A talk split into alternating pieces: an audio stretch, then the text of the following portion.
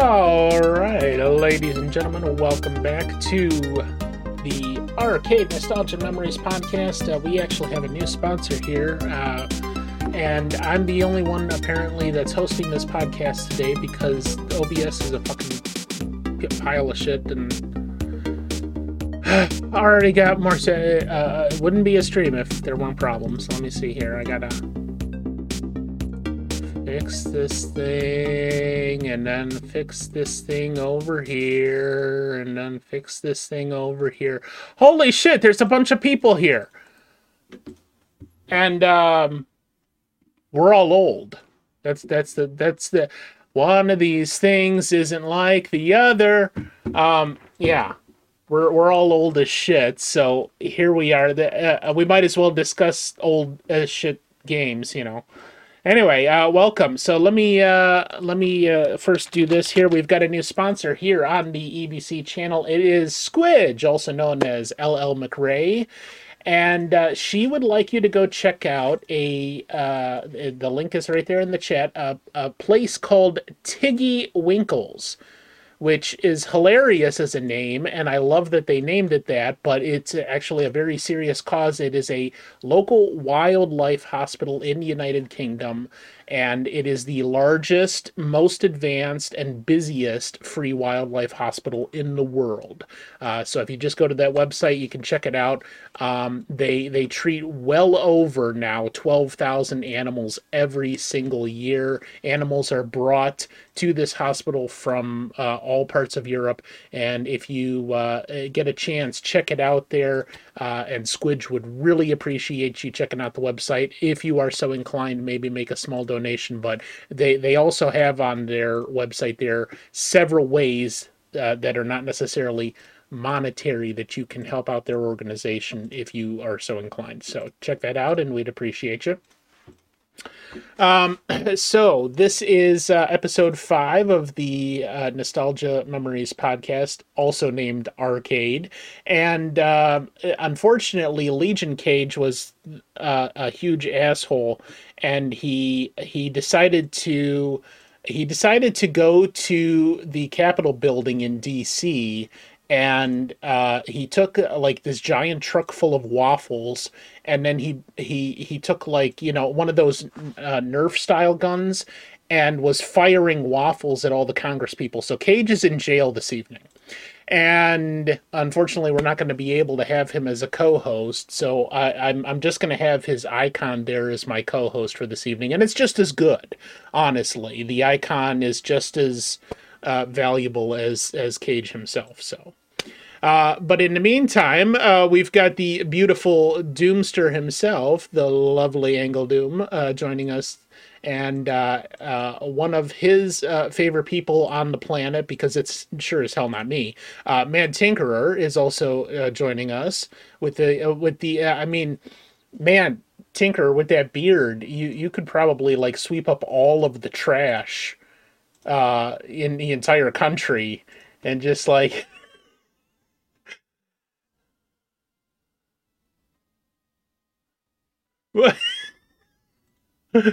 yeah.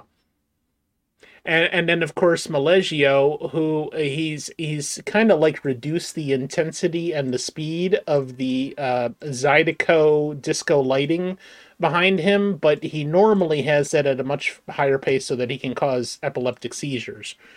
Um, yeah.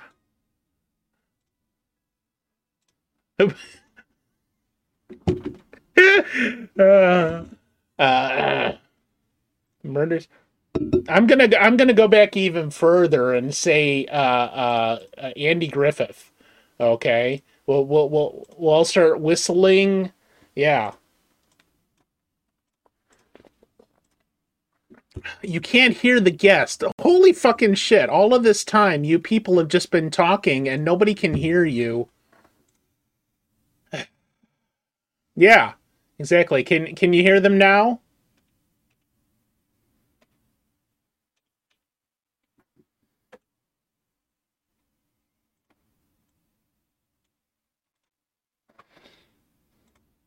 You still can't hear them. What the fuck? God damn OBS. Uh, OBS updated, and actually, that was my choice. It asked me, you know, do you want to update? And I'm like, yeah, I knew an update was coming.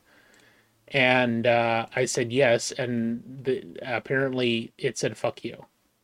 How about now? You you, you guys talk. Can you hear Doom laughing his ass off? Blah blah blah blah blah.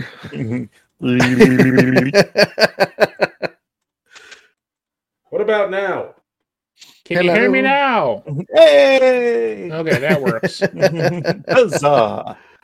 Sweet, we got there. Can you hear me now? What? Ben loves Bowser. Who, who'd have thunk it? Did you hear Huh? that? Ben loves Bowser. Jesus. What the button was you? I just want to make sure people can understand us and hear what's going on with their eyes. Cast off. Yeah. Anyway, uh okay, there we go. I guess it's sorted now and if it isn't I, I don't care. You're not going to be able to hear them uh, for the rest of the stream because yeah. Uh, I like the sound of my own voice, so that's all you're going to get. Uh, Raven Swing, welcome. Thank you for joining us. I appreciate you. Uh, and and of course we got the gaming Avengers there for some reason. I don't know. He just stumbles in here drunk, spreading mischief, and Mischief. yeah. We love Ben. And uh, we had uh, Big Style Scotty come in. Anybody else uh, in the live chat, thank you for joining us. If you're listening on the audio version of the podcast, um, you can go and check out when we do these live recordings and have all of our technical issues. That honestly, the technical issues are the best part of the streams. So you can. Uh, usually, oh, and yeah. thank you for the uh, clip there, Mister Swan of the Tube of Variety. um, so uh, yeah, just go check us out. We're on Twitch, uh, twitch.tv slash EBC 2021. And at, at times you, you may be amused enough that you do not fall into a coma. And uh, we, we might be able to help you out with that. So, yeah. How are you guys doing? Are you still alive? Oh yeah. What? Oh, okay. What? Oh, hi. Speak up, Sonny. We can't hear you anymore. Back Is in my time? day, uh, we we used to Time put for our game of bocce ball. I'm Pepperidge Farm Kick your remembers. yeah. All right. Uh, so yeah, that's essentially what I did. I said to my because we did a horror roundtable back in October, and we invited a bunch of people to play horror games. And I, I, I want, I said to myself, I want to do a retro roundtable. Who should I uh, invite? Uh, only all of the oldest people in our community that I know, because you know, not only are those going to be the people that actually know these games and played these games, but uh, they they uh, they had to record themselves back in the day playing it because they don't actually remember playing it, and then they play back that video so they remember what. No, okay.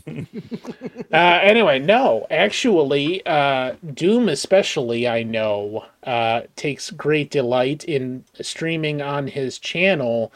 A lot of those old retro games. He's got his uh, emulator to uh, you know basically put in uh, all of the arcade games. We we just got him a uh, new double tank arcade stick from X Arcade for Christmas, and he already broke it. It's- uh, And it- it's so cherry though. I mean, it's amazing at what it can do. It's just, I think it's a software thing. I just need to update my uh my MAME because I'm still using Yeah. like MAME 32. If I could update it to MAME 64, I think it'll be fine.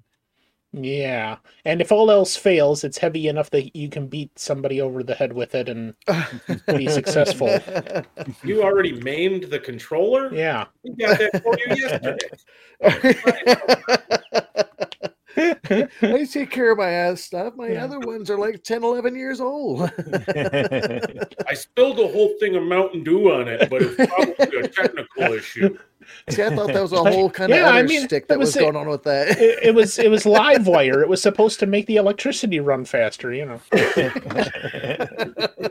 Uh, Big Style Scotty in our live chat asks who is the oldest, and the answer is Cage, without a doubt. He is like literally double the age of all of us. That's why he is not here. He is now deceased in the DC jail.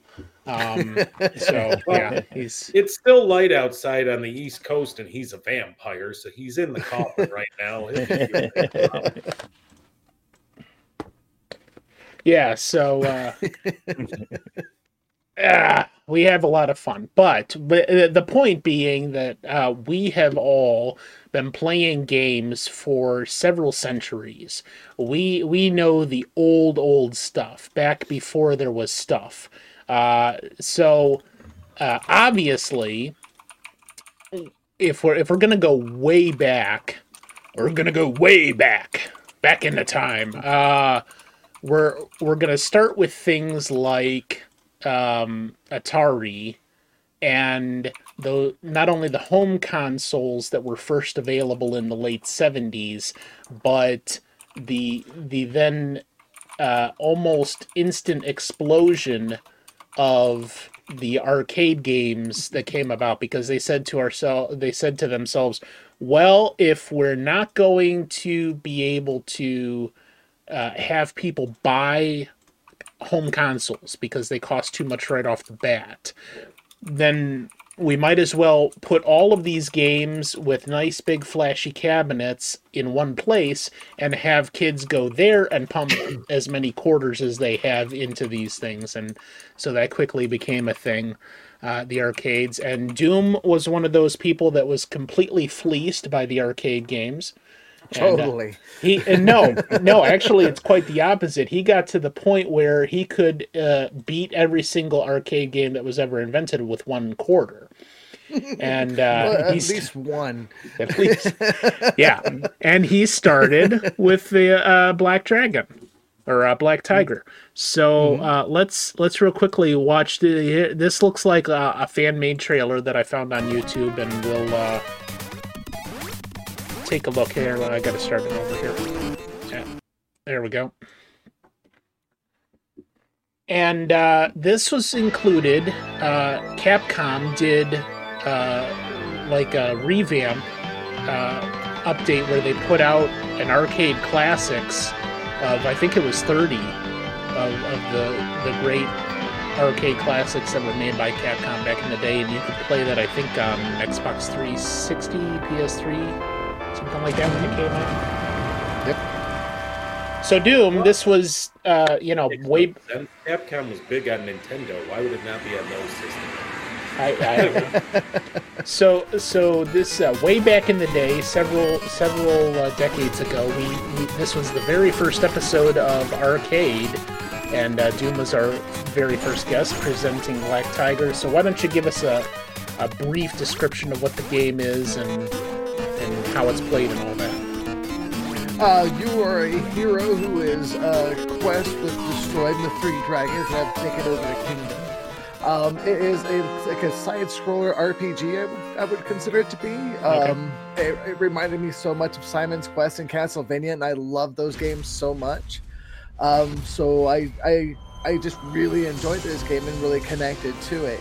And I just kept playing it and kept playing it because um, it was in my local bowling alley for like the first six months of the year. And then my dad also owned a local bar um, in my hometown and got it for the other six months. So I literally played this game for a solid year until I could basically beat it with a quarter Yeah, and it just became obviously my favorite because I like at that point it's like who beats arcade games especially with just a quarter and for the fact that i could just get away for like an hour or so and just you know play a game and not have to worry about it it's great it's a wonderful game Well, and and and I know you talked previously about how like that that was a great escape for you.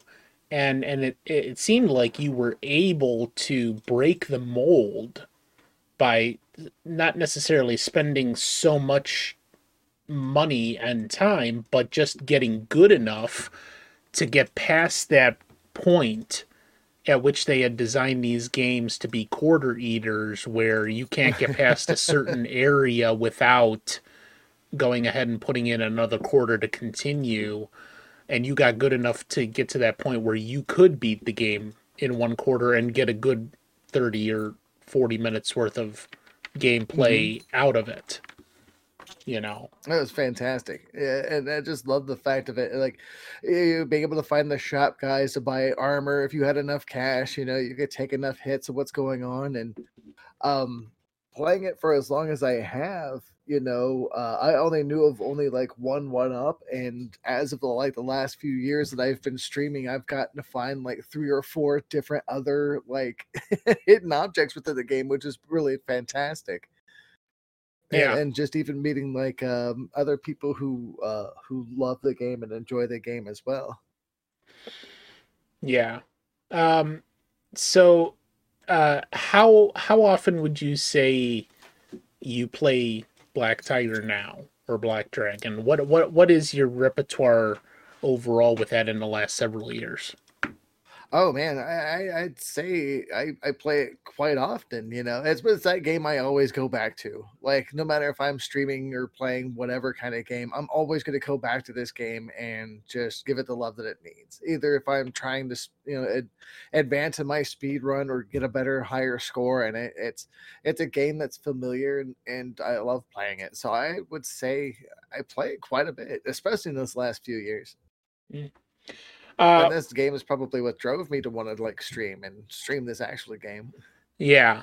And uh, do you remember how long ago it was, maybe, that you were then set up with emulation to revisit it in adulthood? Um, I would say somewhere close to where my son was born. So I would say around 2013, 2014. Okay. I had uh, quite an impressive emulator because I think it was around 2011 I got the double joystick and I started looking into MAME and uh, um, just playing arcade games that I really enjoyed in time. You know, I had uh, aspirations before streaming of just uh, building an arcade cabinet for home. So that way I could always revisit just having fun playing arcade games. Yeah. Yeah. And that, that, that I think is a, a, a pretty honorable goal for somebody that spent a lot of time in arcades back in the in the Mhm. 70s 80s and into today because i mean they're still there we we just met up back about uh what was it uh a year and a half ago or almost a year and a half ago at uh, Oh, yeah. a fantastic place in Columbus, Ohio called Level One Bar Arcade or Bar Bar and Arcade, and you know they they've got a lot of the the retro cabinets there and Mhm. and a massive pinball collection. And it's such fun to do that. The- And they're, in my opinion, uh, from what I've seen, it seems like they're becoming more and more popular you know you you're you're seeing these barcades pop up because now they're catering to the people that are in adulthood and want to go out and have that kind of entertainment. Yeah, yeah, totally. And uh, the the particular place that you're talking of now is completely streamer friendly. Like they have setups there for Yeah. pinball streaming. Um, they were very friendly to us, even knowing that we were streamers, you know, and have like a little bucket in there where they'll preview people like up on their screens and whatnot if they're not currently doing anything. They host quite a few tournaments as well, uh, fighting games that I've never heard of. Uh, they were doing just the other day uh, they were streaming was it ninja turtles versus justice league? I'm like i've never even heard of that fighting game. But yeah there were people coming in bringing their own joysticks while they were sitting there like streaming the whole tournament you know? It was awesome like level one bar was an amazing place to be especially for being like a retro arcade place and then just being streamer friendly as well Yeah, they're they're actually live right now. I'm going to share a Mhm. link in our live chat. They're doing the 2022 IFPA Women's State Championship. What is uh, IFPA? Oh, it's I a pin. no it's a pinball game. they they do. Um. ah, come on. Why is this not doing this here? Copy and paste. There we go. Um, they uh, they regularly do at least once a week a a championship that they stream live on Twitch, and that and for anybody listening to the uh, audio version of the podcast, that's twitch.tv slash level one bar, all spelled out, uh, no spaces, and uh, they they regularly do.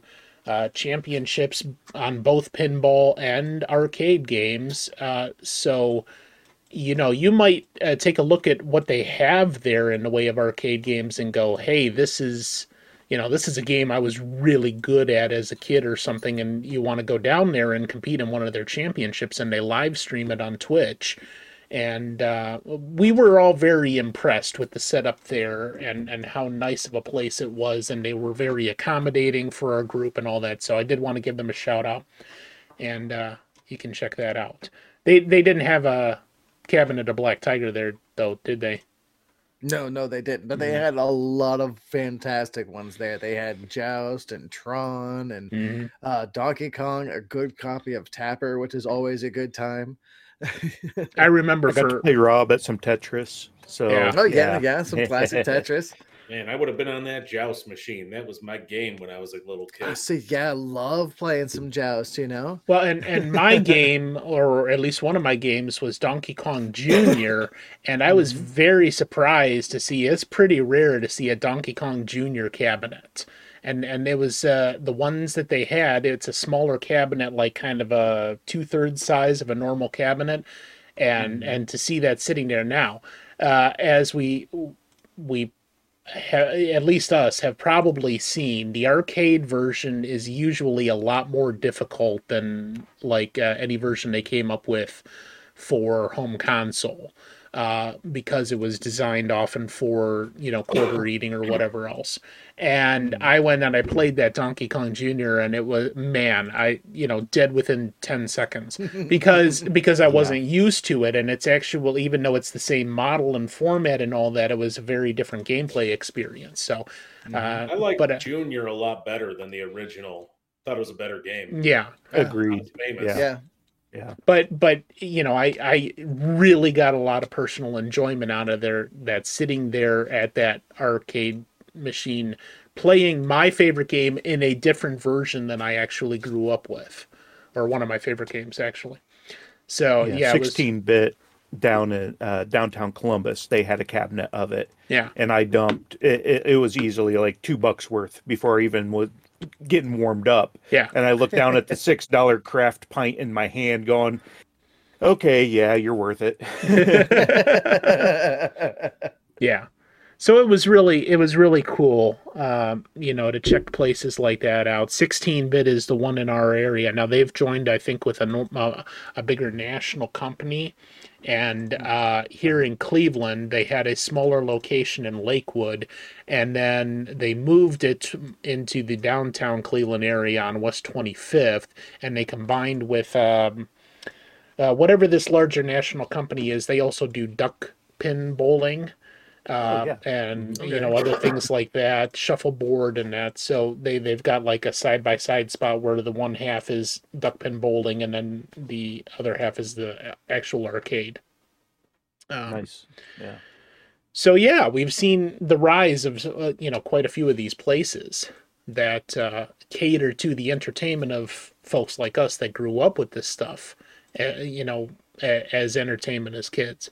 Uh, so let's let's do uh, one of uh, Doom's other uh, games here. We didn't actually uh, find for the uh, original arcade uh, uh, ghouls and ghosts. Or Ghosts and Goblins. Ghosts and Goblins. So this is Super Ghouls and Ghosts, which is also in the series here. Uh, you can get an idea of what the gameplay was like. This is uh, fairly close, and I don't think the uh, the sprite for the guy kind of changed every time he jumps. He kicks his one foot out way in front of him like he's a dancer. You know. Well, I always heard loved he this- even raids. He Oh, raids. yeah. Yeah, he does. I love that emote. It's so great. Yeah. But no, I love love this whole series from the arcade game, which was like one of the first arcade games I really kind of just fell in love with.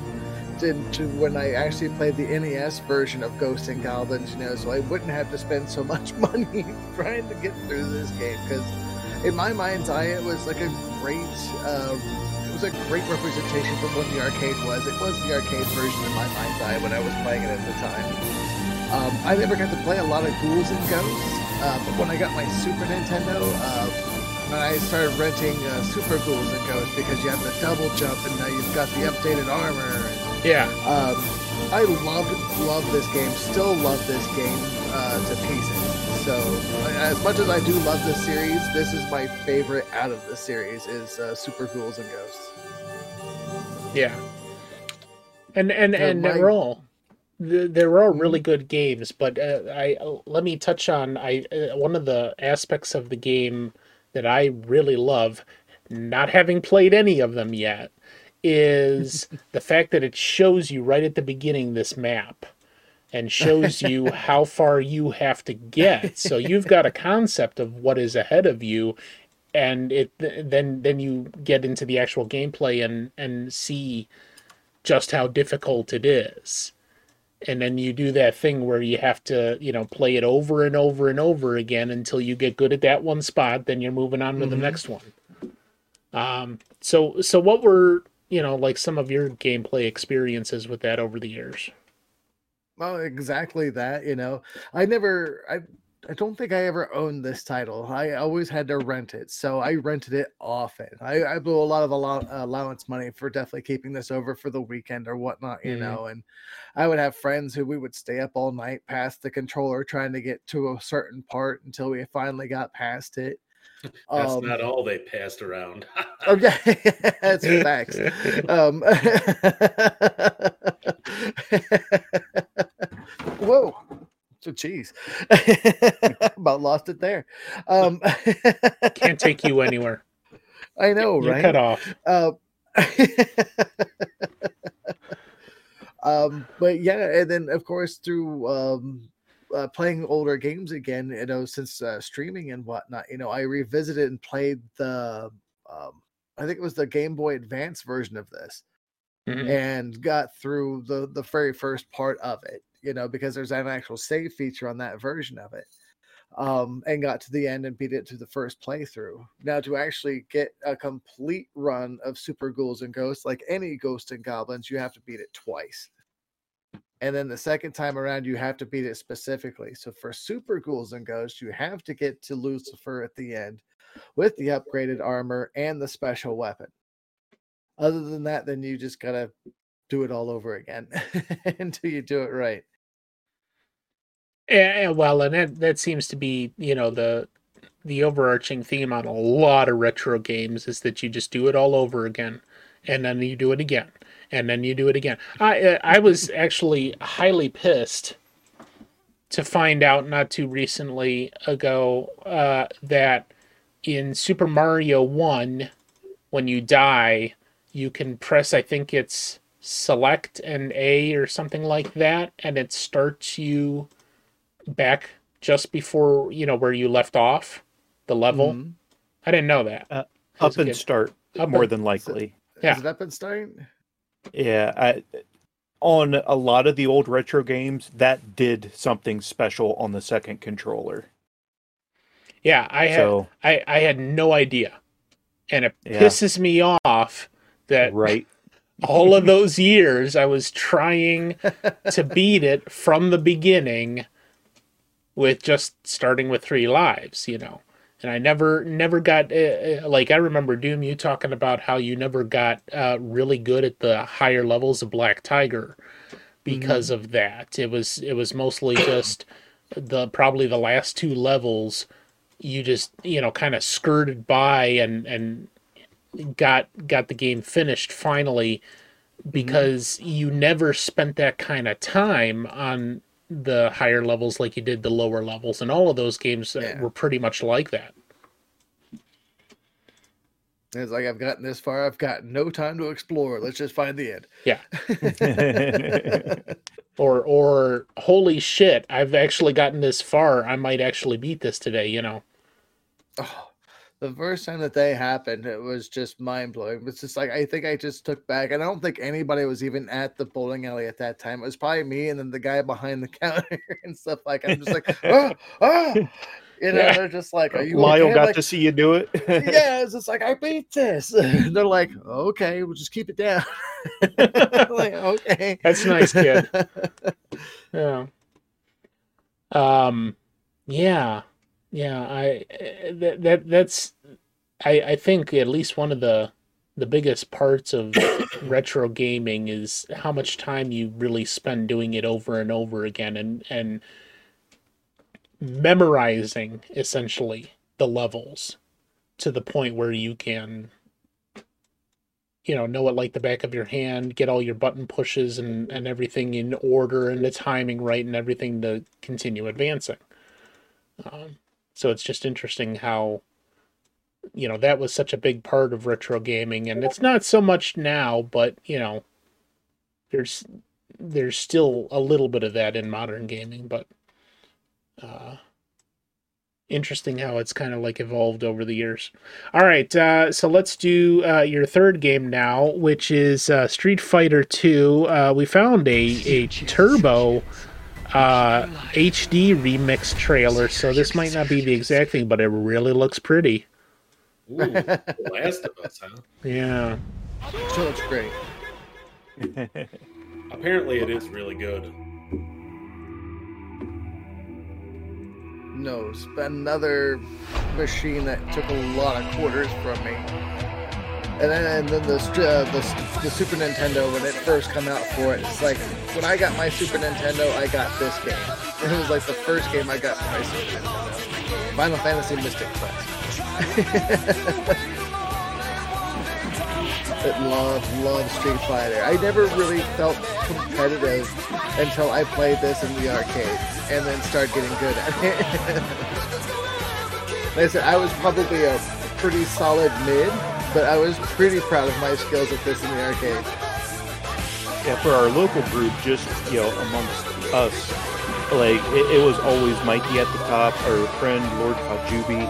They would they would deck it out like they if we did a bracket, it was those two at the top for sure. Yeah. Now, now, me personally, my uh, m- m- minimal uh, experiences with the uh, uh, arcade games because I, I, you know, we had a, one that was kind of local, but I had to walk up there, and it was a good mile away, and uh, never really had the quarters to feed in there, so. Uh, I didn't have a lot of experience with arcade in the first place, but I, I really never got into the fighting games at all. The one exception to that was X Men, you know, that four player X Men, which, uh, was cooperative. It wasn't Yeah. competitive. Yeah. yeah, but Yep. see, I didn't ever have anybody actually playing with me. It was just me, right? Hmm. So, one, that was definitely a quarter eater. Uh, yeah. Oh yeah. with one player. Oh, oh, man. yeah, I don't, or Simpsons th- was the same thing. Yeah. Uh, Mhm. ye- I, I really did not get far, but I wanted to get far in that game. And and the thing that really held me back, aside from never really having enough quarters for that, was my mom telling me, you know, because th- this uh, uh, X Men was at the roller rink rink we would go to, and my mom would tell me, uh, "We're here to skate. We're not here to play games." so so it was kind of like sneaking to go play that game when she wasn't watching and uh, never having enough quarters to really get far in it. So um, Yeah. let me ask you this, Doom: uh, how how often now do you feel that you want to or or actually do revisit any of the Street Fighter games or any uh, any of those other uh, type fighting games? Oh, every so often, it's it's fun to go back and just for nostalgic reasons and whatnot, you know, because most of the characters are still the same, even with most like updated moves or updated games or whatnot, you know. Uh, um, an uppercut is an uppercut, still a fireball is still a fireball. I always have a lot of fun playing it with other people and whatnot. Um, Rob from the CR Game Room is a beast at this game. I used Yeah. to think of myself pretty fancily, like pretty good at this, but there was a couple of times me and him would queue up on Steam and play some Street Fighter, and yeah, I have to hand it to him. He, yeah, he's a beast. You would straight up Duke in your soul, huh? Oh no, with Ken, he is yeah, uh, he is an animal. There's just no way I'm even getting anything through if he's playing Ken. Very, very good player. Yeah, and uh, well, and and from my perspective, the only thing that I really like about it is uh, Chun Li's thighs. Uh, you know, the thighs that can rip your head off. But uh, yeah, She's like that villain from Goldeneye. You remember? you remember the movie? That was like her strength was she had thighs that could break you in half. thighs of steel. Fantastic. like, yeah, I, that that sounds like a great way to go. I mean, if you gotta go, Yeah, I can think of worse ways. Hmm. I mean, you could be sad on by Zangief here. That's a way worse. Slapped to death by E Honda. All right. Um, so those are Doom's games. Uh, we're we're gonna take a quick commercial break here and then come back for uh, Tinkerer's games. Uh, he's got a slightly different different experience, but uh, I I want to say if there's anybody here in the live chat watching, if you want to ask any questions of our our guys here on the panel, by all means put it in the chat. Highlight it for me because I'm blind as a bat because I'm old as fuck, and uh, I would appreciate that. We'll we'll ask it and uh, we'll go along. But yeah, if uh, i- i- that or any of your other experiences, like I saw people putting in the chat that they had, you know, Intellivision and Odyssey 2 going way back in the day. I had an Odyssey 2, uh, that was my first home console. And uh, shut the fuck up. Um, the reason I am blind, um, no, uh, the um, I, I'm trying to think. I know I had an Odyssey 2 and an Atari 2600 back in the day, but then my main console was the NES, and uh, and then after that, uh, our grandmother bought us a uh, an N64. Um, so that that's pretty much the end of my gaming experience as far as that goes. You know, uh, with home consoles and that. But yeah, put your experiences in the chat, and we'll uh, we'll uh, chat. Uh, you know, talk it up and. And uh, any questions that you have. But in the meantime, we're going to take a short commercial break and we'll be right back after this mes- message from our sponsors.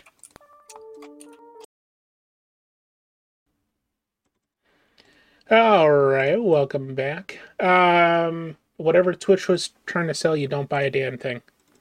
It's not. uh, nope. Nope. Nope. Nope. Nope. Man, I already put in my credit card. I know. I know. I'm late. Okay. Uh, so, uh, Mr. Mad Tinkerer, um, Yes. who is Hello, uh, hello. he's he's very mad and he's a very tinkerer, and uh, we appreciate you so much. How how are you doing this evening, man? Doing well. Thank you very much. Appreciate you inviting me here. Yeah. Been looking forward to it for since you invited me, I guess. Yeah. So, um and I, you know in doing these uh podcasts i you know want to i want to give folks like you also a, a little bit of a wider platform. You know use my channel to express what's important to you the things that you love about gaming and that and um you know i i'd like to encourage all of the people that are listening to go and check these people out on your own time especially if this is something that's interesting to you. You know you're you also eh, you know the the nostalgic aspect of retro especially you know you grew up with this sort of thing and you want to go back to it uh these are these are fine folks to do that with. Uh so before i yeah, forget tinker let me do uh if you if you would like to follow ingle doom he's at twitch.tv slash ingle i n g l e underscore d u e m and go check him out and he will wow you with his black tiger skills and expertise. So. all right uh tinker you uh let's start with your uh one of your favorites or at least i know it's one of your favorites um and that is uh rygar. I've seen you play this uh, quite a few times and uh we the, the best i could find this is the ending of the actual nes game and uh, it also seems to be like a side scroller type fight fight 'em you know as you you come across uh, yeah, it has a lot of an RPG aspect to it. Uh, this was Capcom's answer to Metroid. okay They wanted something where you had to go pick up the things and you know uh, right here we we see the ending you're bringing peace to the land Yeah. and um it was that you know uh, a sword and sorcery answer to metroid sci-fi and uh it was uh, one of the things with this you know it was on the original NES. There's no codes for it, there's no saving. You can continue all day long. That's not a problem. But come the end of the night, what do you do? You haven't quite finished it. You leave your Nintendo on all night on pause, come back the next day, and you pick it back up again. And yeah, this game it gave me all kinds of trouble as a kid trying to play it, and now modern time watching someone do a playthrough of it and it's like oh oh man uh, like easily under 45 minutes i i could get uh if i practiced i think i could probably get sub 30 minutes Mhm. on beating this. And uh it's just a really fun one to speed run. There's a couple of places in particular where it's a very consistent mechanic that you need to figure out like the very first boss. That's one of the toughest things in the game. If you can beat them the rest of it's nothing. And um but it's also a super glitchy game. Yeah. whereas uh there's two major glitches and you have to jump off the platform and get hit by the thing and blasted to the next screen at just the right time but it sends you into this totally glitched up world and you walk in and you walk across and you go in a door and you're at the last level Yeah. it's just nuts Eh, eh, well um, no yeah like one of the last bosses and then one more glitch right after that and you're at the end so Right. I'm I, always amazed. How do people find these Yeah. glitches? Like, yeah, that? right. Yeah Well, and I was just going to comment on that. You know, I watch uh, Safdresh, Mm-hmm. who uh, holds, I think uh, the the count is right now at 62 world records on speedrun.com. And I believe, if I'm not entirely mistaken, he's like number four or number three on at least a couple of the different categories of Castlevania 2. And, you know, that's his main game, Castlevania 2. He's played it, but he actually, you know, in, not only enjoyed the game so much, but, you know, regularly plays it and wants to play it more that he went and bought an original Famicom and wow. the original cartridge to Castlevania 2 for Famicom that is uh pretty much the same game but there's there's some interesting differences to that such Like as long loading screens uh, some other things like that and there are different glitches in that version that you can exploit. So he he also holds the world's uh, uh, some of the records on exploiting those exact glitches that you can beat that game in like three minutes Yeah. because It's he amazing watching him do it too, Yeah. because he has to enter glitch land, and it's like this scary looking platforming section yeah where you're like, how does he know where to jump? And he lets you know if you jump in the wrong place, it's gonna Right. screw everything up, and yeah it's crazy, but it's Yeah. cool to watch. and and and I gotta you know that's that's why he's one of the best at what he does is the the precision it takes to exploit those glitches so perfectly that you actually then use that to turn around and beat the game in uh, you know a, a, an amount of time that otherwise wouldn't be possible. Uh, even as Yeah, some that- even something as simple as like uh, the floor drops that they exploit in in the normal US version where you know whatever he does with you know bumping his head or jumping or going up and down stairs and then whipping twice and then he falls through the floor or falls through two levels you know? And and he he's become you know such a pretty decent master at that that you know he's he's one of those people that is up there in the world to exploit that. So go ahead tinker what were you saying? Yeah, well, with this one, there's uh, a mechanic that you weren't intended to be able to do, but it's called air walking. And so if you squat, you won't fall. And so you stand up and move and squat. It's it, but you have to do it, it like mm-hmm, eh, mm-hmm, eh, mm-hmm. Eh, and you have to work like there's two easier exploits. I still can't do them. I, I still have to play through the game as normal. But you walk, you air walk out just over the ledge, and then you have to shoot your grappling hook up to go down into a pit that typically kills you.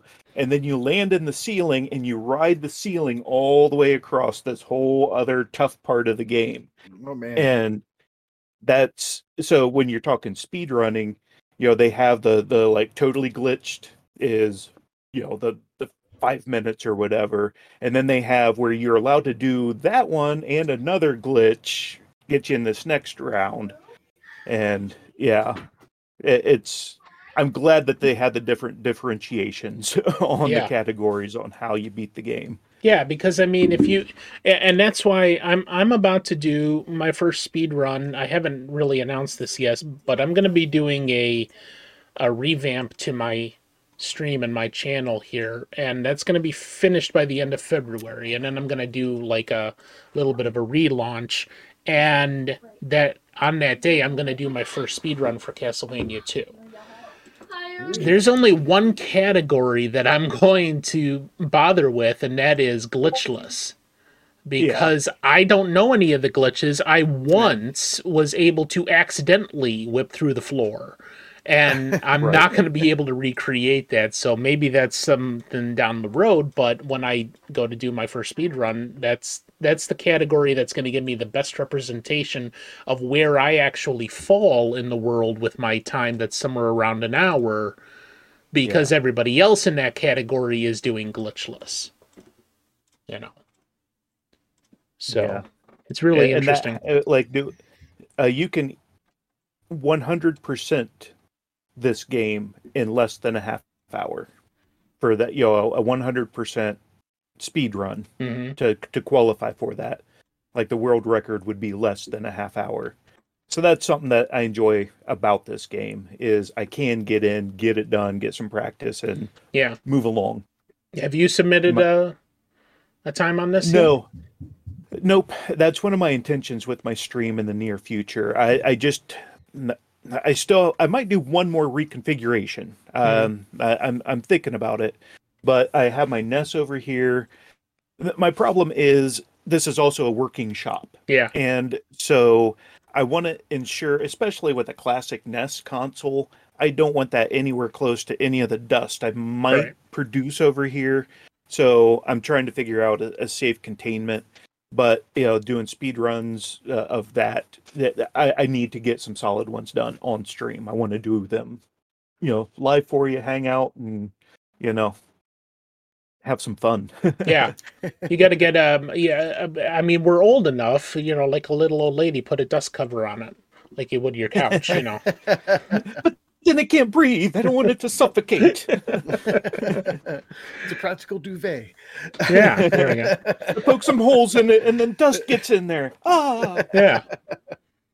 All right, uh, let's move on to your second game, which is uh, Legend of Zelda: Link to the Past. Here we've got a proper commercial after the other commercial that uh, don't buy shit, uh, don't buy anything. Uh, no commercials. Here we go. I need to see what's on the menu. Yeah. It's people. I already know. it's people. Now, uh, so uh, where is this in the series? You got Zelda, the original Zelda. You got Zelda Two, which is clearly the best Zelda game ever. And then where is this one? this was the first one on Super Nintendo. Oh, okay. Because I do want to so- visit the Zelda series at some point, and I do remember seeing several people play this, but uh, I don't know when I'd actually get to it.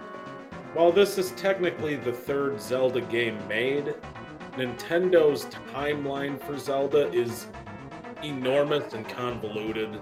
Yeah, There's it's crazy. Different, uh, three different pathways or three different parallel universes that the Uh, game yep. fall into. Mhm.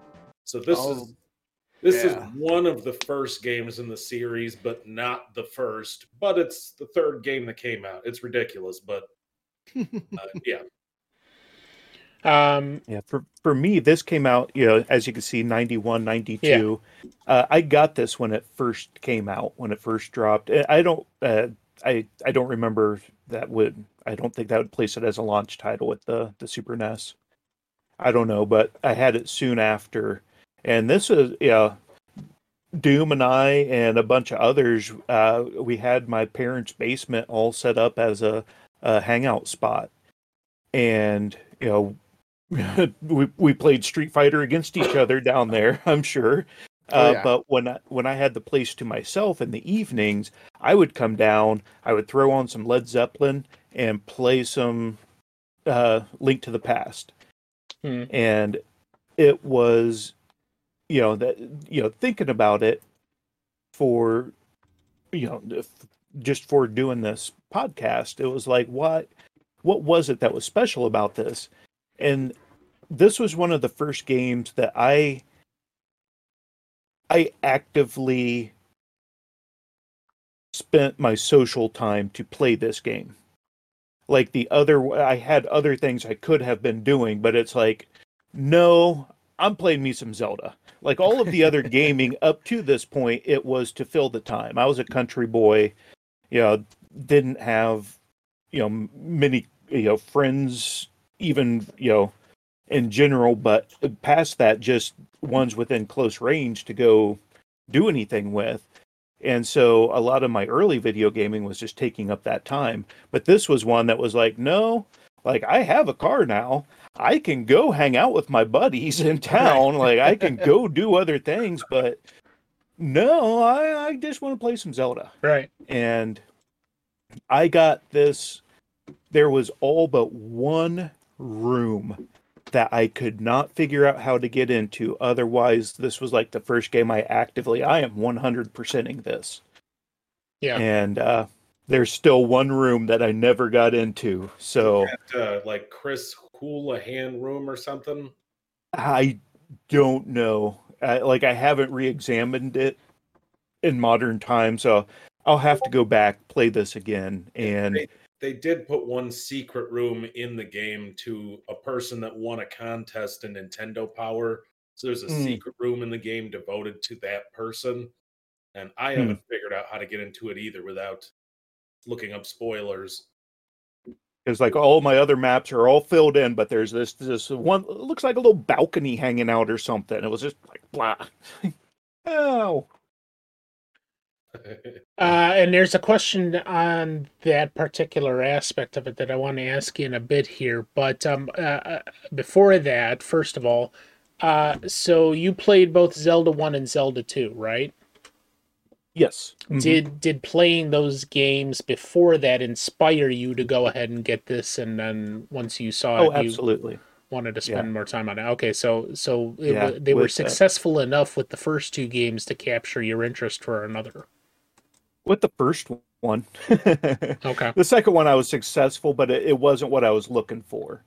Yeah. uh, you know, because they changed it up to that side scroller, and it like there were parts. It was okay. I enjoyed playing it, but it wasn't like I really enjoyed the first Legend of Zelda, and you know that you know you know that I need to get some speed runs down, but I can, you know, that one now in hindsight can beat it under an hour, and it, that's just blows my my at that time 13 14 year old mind like how can you beat this in under an hour It blows And, my uh, mind today when people do with that game. It's it's a much harder game than it looks like, and it looks pretty hard. Zelda one, that is. And that's if you're not even messing with the second quest, which is insane. Yeah Uh, Polar Nights. thank you very much for joining us. Uh, that, that's that's a comment worth uh, including in the audio version. Uh, Polar Nights says, "I love this podcast. It's the perfect evolution of beard growth."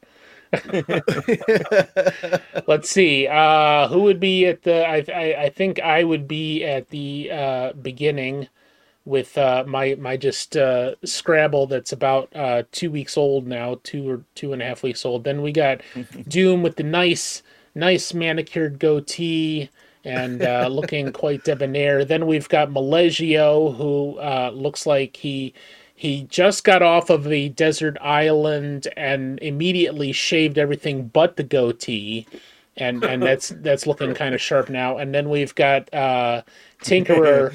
Who uh, lives? He Tinkerer lives in the middle of nowhere and has not talked to another person in about thirty years. No, I got my beans, I got my coffee, I'm a happy man. There we go. Tinkerer is literally just me before I got off the island. Look at this guy. Yeah, exactly. Exactly. That's a before and after picture. That's the same person. There we go. Same smile. yeah, so very good. We, we we definitely have the beard game going on here. So and and you're missing it if you're listening to the audio version of the podcast and not coming to check us out on Twitch. So what the hell is wrong with you there? You know.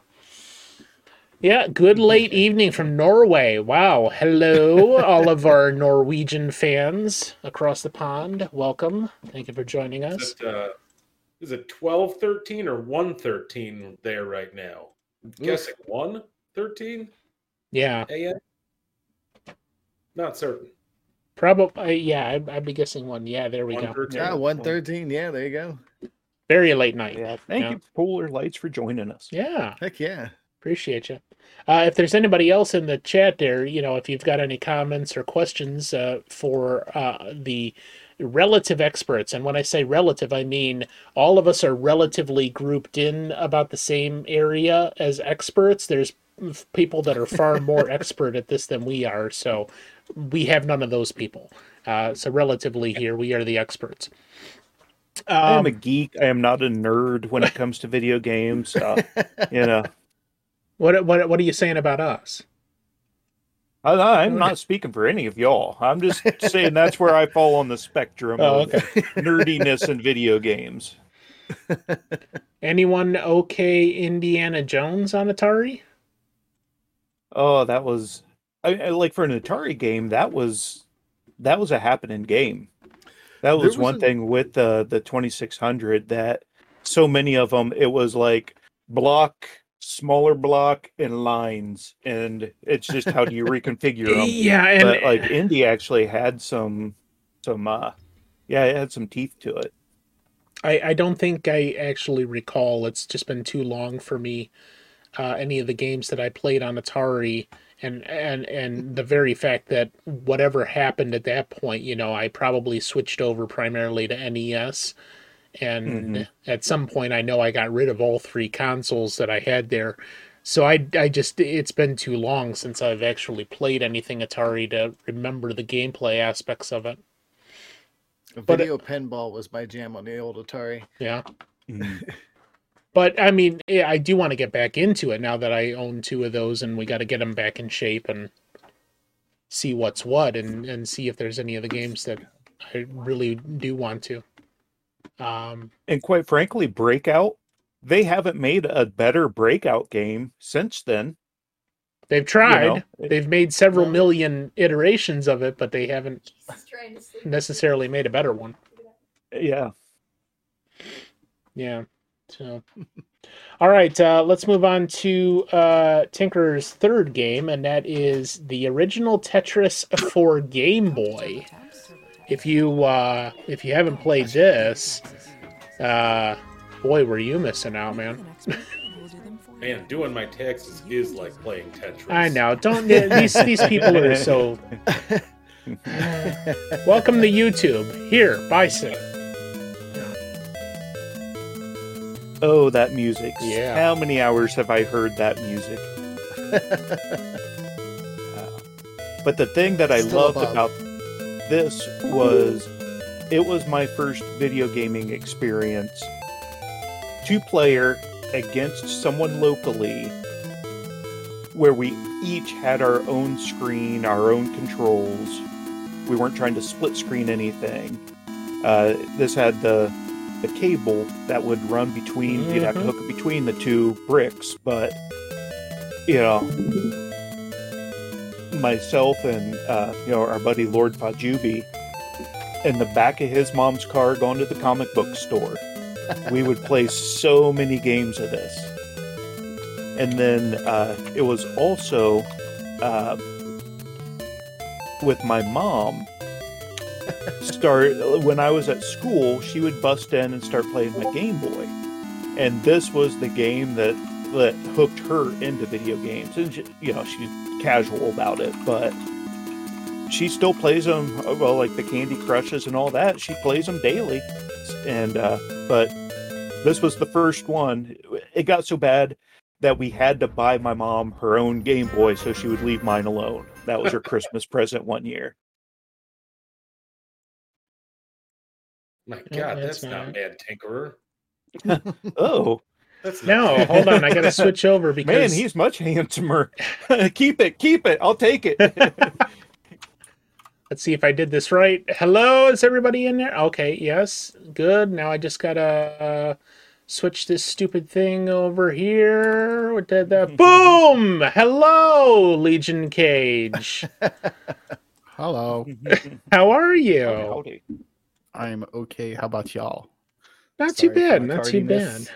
Well, You do you good. because you were late. I mean, I don't mind that you were late, but you're going to have to clean up the party room after everything is said and done here. So, and uh, I got a I got a nice toothbrush for you to scrub the floor with. So, yeah, I'm gonna treat it it. like a Chuck E. Cheese ball pit.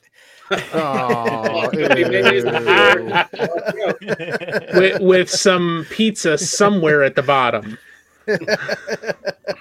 We don't know exactly All where. good stuff's at the bottom. Yeah. anyway, uh, welcome, Cage. Uh, we knew Cage was going to be a little bit late today, uh, and he was so late that we found out he is pregnant. He got pregnant in the DC jail with the waffle maker, and um, yeah. So, uh, how you doing? Yeah, you missed that whole scenario. How you doing, man? doing all right. Doing all right. Not what waffles. Yeah, just uh, just got home a little bit ago. Went out for uh, Modern Toy Fair's birthday earlier to Dave and Buster's. yeah. So Uh, happy birthday, Toy Fair. I know. I don't think he's here, but No, he's a bum. Yeah. So All right. Um, so before we do anything else, Tinker, was there anything else you wanted to say on Tetris? I, I personally remember that like uh, our our my mom's family was actually pretty big into gaming, especially the Game Boy and the NES.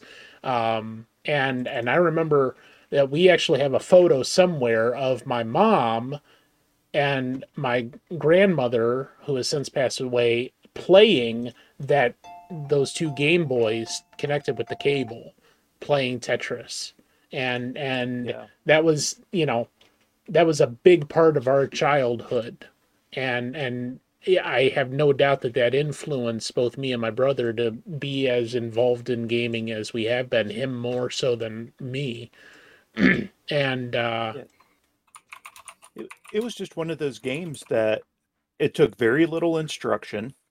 Uh, you know, it's very simple in the mechanics of it, and almost anyone can play if they want to take the patience to sit down and work with it.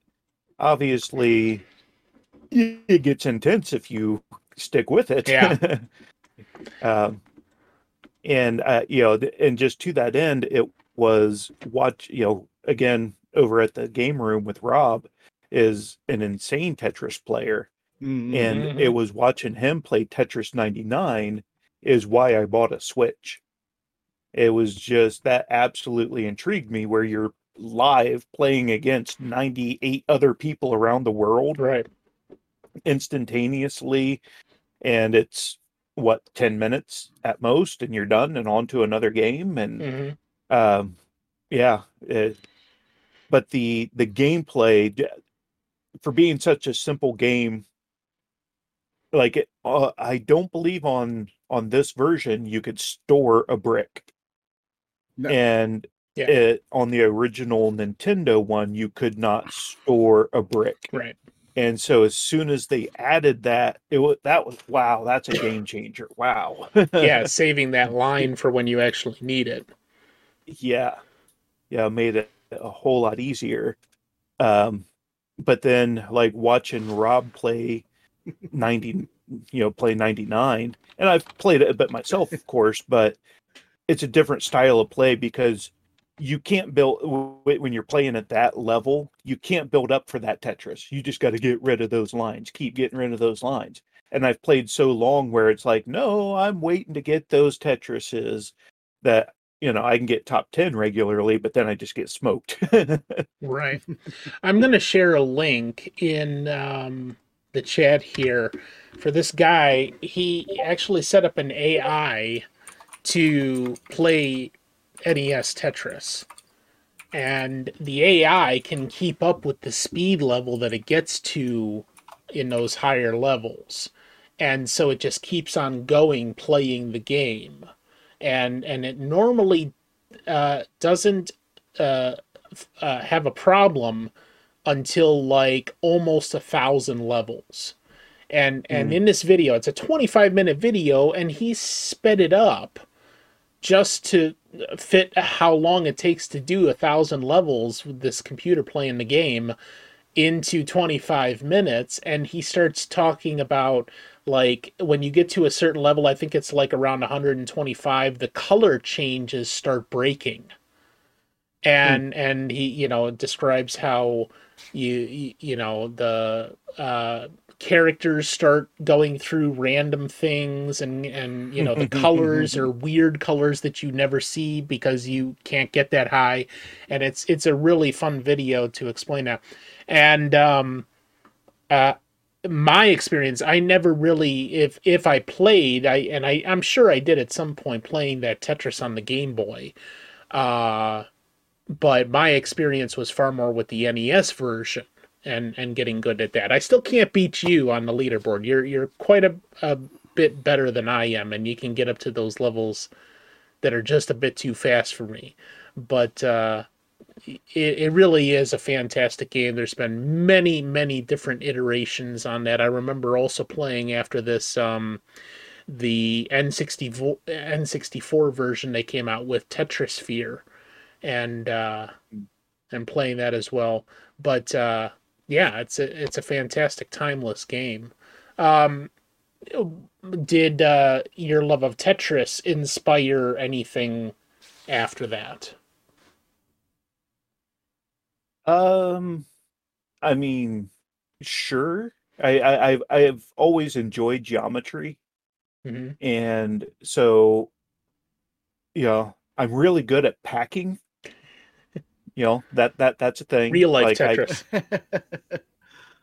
so you know, going camping, I can fit all kinds of shit in there. Yeah. Um,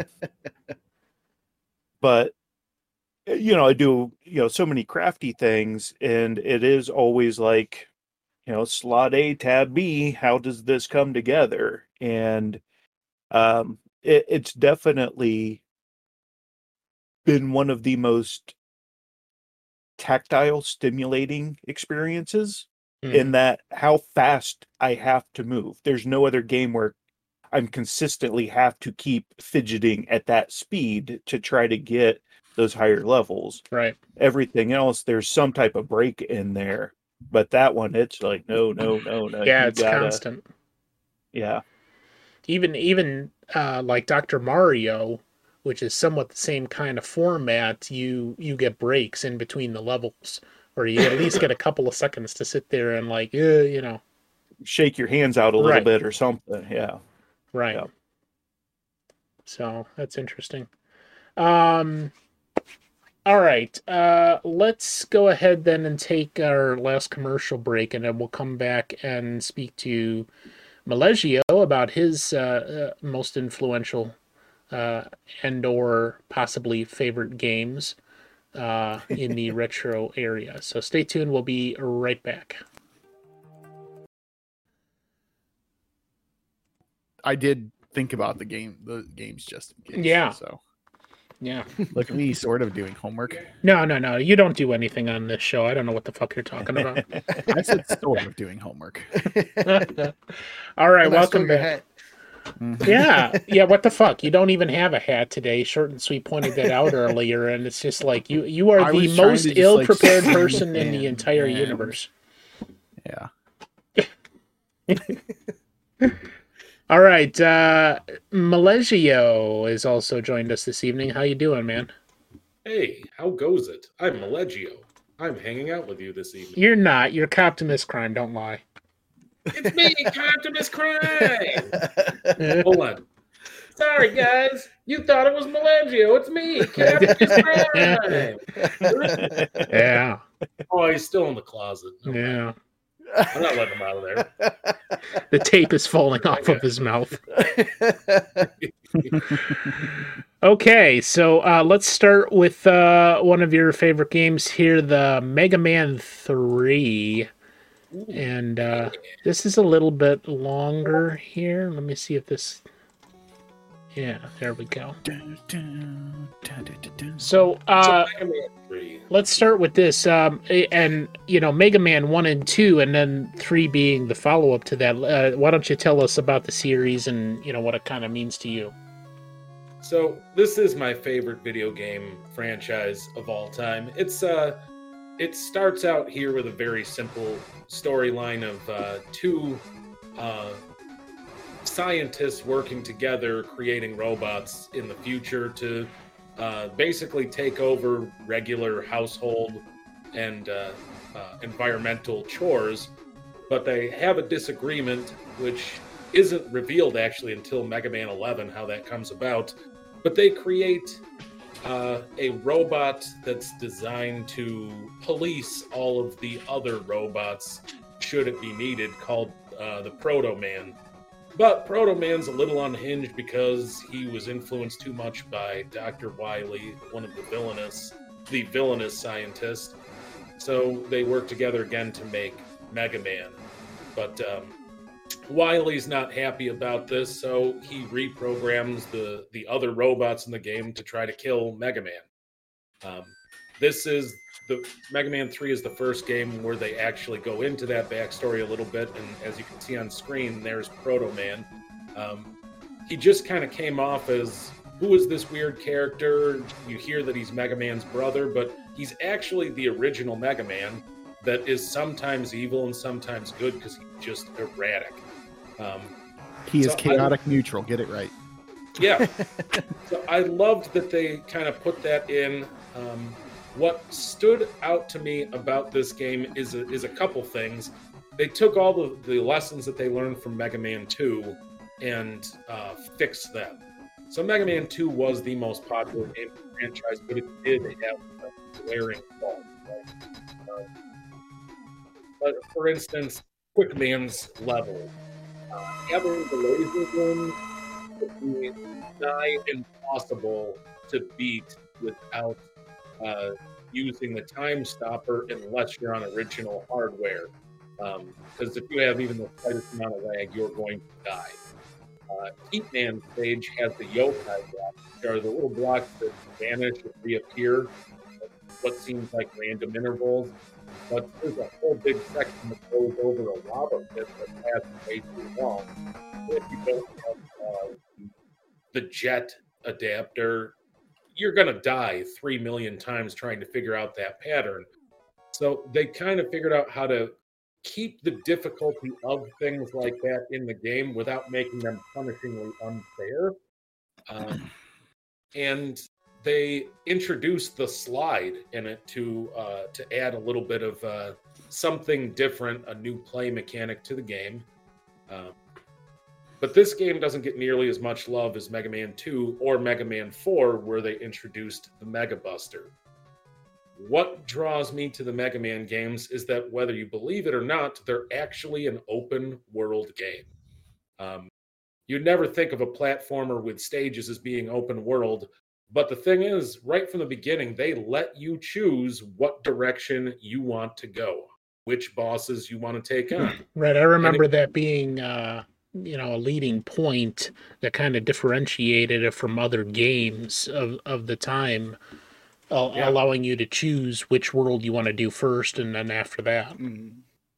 what is interesting about Mega Man 2 through 11, um, minus Mega Man 3, we'll get back into this, uh, but 2 and then 4 through 11, there is 40,320 different paths you can take to get to the end of the game. Wow. What I like about Mega Man 3 is that they upped that amp that ante dramatically by adding in additional uh, four additional levels after you beat the first eight, uh, which you can also choose in any order. It's 967,680 different ways you can play the game. So there's Hmm. essentially no way you're ever going to play Mega Man 3 the same way twice if you're trying to play it different each time.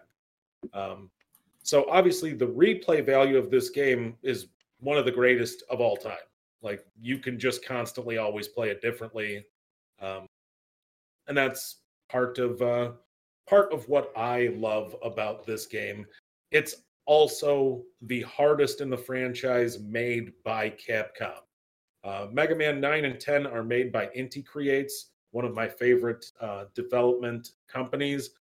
Uh, but they purposely made them ultra hard to try to recatch the feel of this game and Mega Man Beyond 2 Ultra hard. Oh my god. but nine and ten are insanely hard. Uh, but they're they're fun too. But you can tell they were made by a different company who was trying to make hard Mega Man game. Mm. So of the Capcom ones, this is the hardest, and that just fits my uh, temperament perfectly. I'm like, Yeah, you're oh, the gonna- you're you're the type of guy that says, "Oh, this game is hard. Uh, maybe I can make it even more difficult by uh, you know playing with one hand tied behind my back or something." Yeah, what I've been doing is the dice roll with it, letting dice decide my path, which does make it dramatically harder. But it's a lot of fun. Uh, It is a Pol- lot. Polar Knights in our live chat said, "My dad did buy an Atari, and he's from uh, Norway." Uh, they, I don't, I don't want to assume your gender. My dad did buy an Atari when he was in the states a long time back. Never used since the plugs don't work in Norway because you got those different, uh, you know, electrical outlets. And a game called Air Raid, all mint in the boxes. Wow. That's probably worth a pretty penny today. I would say. Yep. yep. If you're willing to ship that to the United States, yes, Yeah. absolutely. Okay, uh, let's uh, go ahead and move on because I'm trying to manage the time a little bit here uh, to Malegio's second game, which Sorry. is. Uh, it's not your fault at all. You don't have to make it all about you, Cage. okay. what it, what it is all about.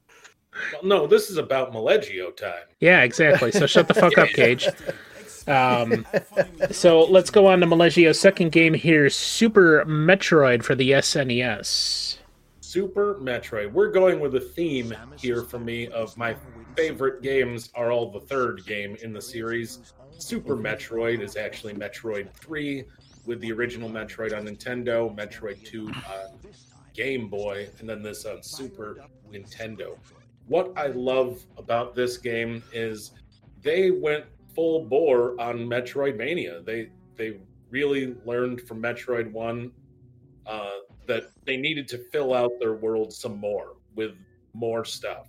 You know, they got the creepy atmosphere and the isolation right in Metroid, but there's a lot of areas that just don't have much in it.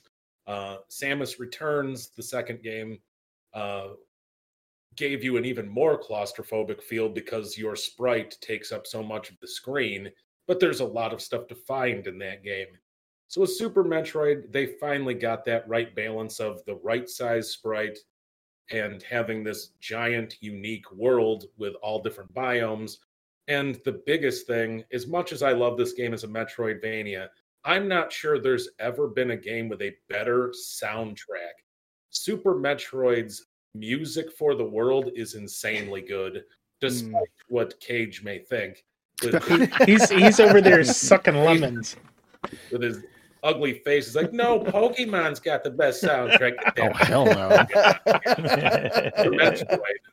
Super Metroid's soundtrack is uncomparable. I, I I will say this. Captures you in its world more than any game soundtrack I've ever seen. I will say this as as the relative non-gamer in the group and having watched all you folks play the Metroid games, and I've seen, you know, uh, I I think I remember seeing you Millegio and definitely Steph and maybe a few others playing Super Metroid, but primarily uh, the other member of uh, our community who should have been here maybe, but probably wasn't because I didn't invite him because I'm stupid, uh, Coptimus Crime, who is the creator of the local Coptimus Crime Metroid Masterclass Challenge, and he has actually taught a great number of people in our community how to beat the original Metroid. Uh, in, including yep. Millegio yeah. and Doom and a few others. So, it, with his master class that he offers, uh, he actually teaches you how to beat it. And and I I looked at the game. I wasn't uh, necessarily like personally impressed with my style of gameplay that I like. I probably could do it, and I most definitely could approach the ability to beat it with his masterclass but uh, the interesting thing that i like about that it is that it does have a, a very unique uh, soundtrack to it you mm-hmm. you can pick that music out anywhere with its its bleeps and bloops and and uh, the the weird kind of uh, peaks and valleys that the music had. It is extremely unique, and and I think because of that, also should be highly rated, if for the u- uh, uniqueness, if for nothing else. And with Super Metroid, with the music, when they actually get into like actual driving music and not just atmosphere music, they've got these insanely creative bass lines that just slap. Like if you really listen to it, you're like, oh, wow like they they went and got like a real bassist to write this stuff and then we put midi to it you know because it's actually like it feels like something you could dance to at a nightclub you know uh, even though it's a weird alien world so um, right so yeah the the fact that it's got this massive world this incredible soundtrack that sucks you in and there's a lot of i would say the best Metroidvania games that have come since have copied that from Super Metroid.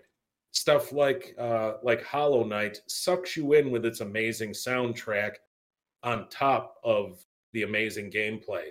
And mm. uh, what is it? Um, Axiom Verge 1, bizarre music, but it sucks you in. And I think that really helps with a Metroidvania because the games are built on exploring the unknown. So if you don't have good music with that, you don't want some repeating simple music that's going to annoy you after a while. You know, you can speed run games like Super Metroid and you could do a great job and a lot of people love it, but the games are really meant to play it however you want. Take your time if you want and enjoy this. So you need a soundtrack that holds you in.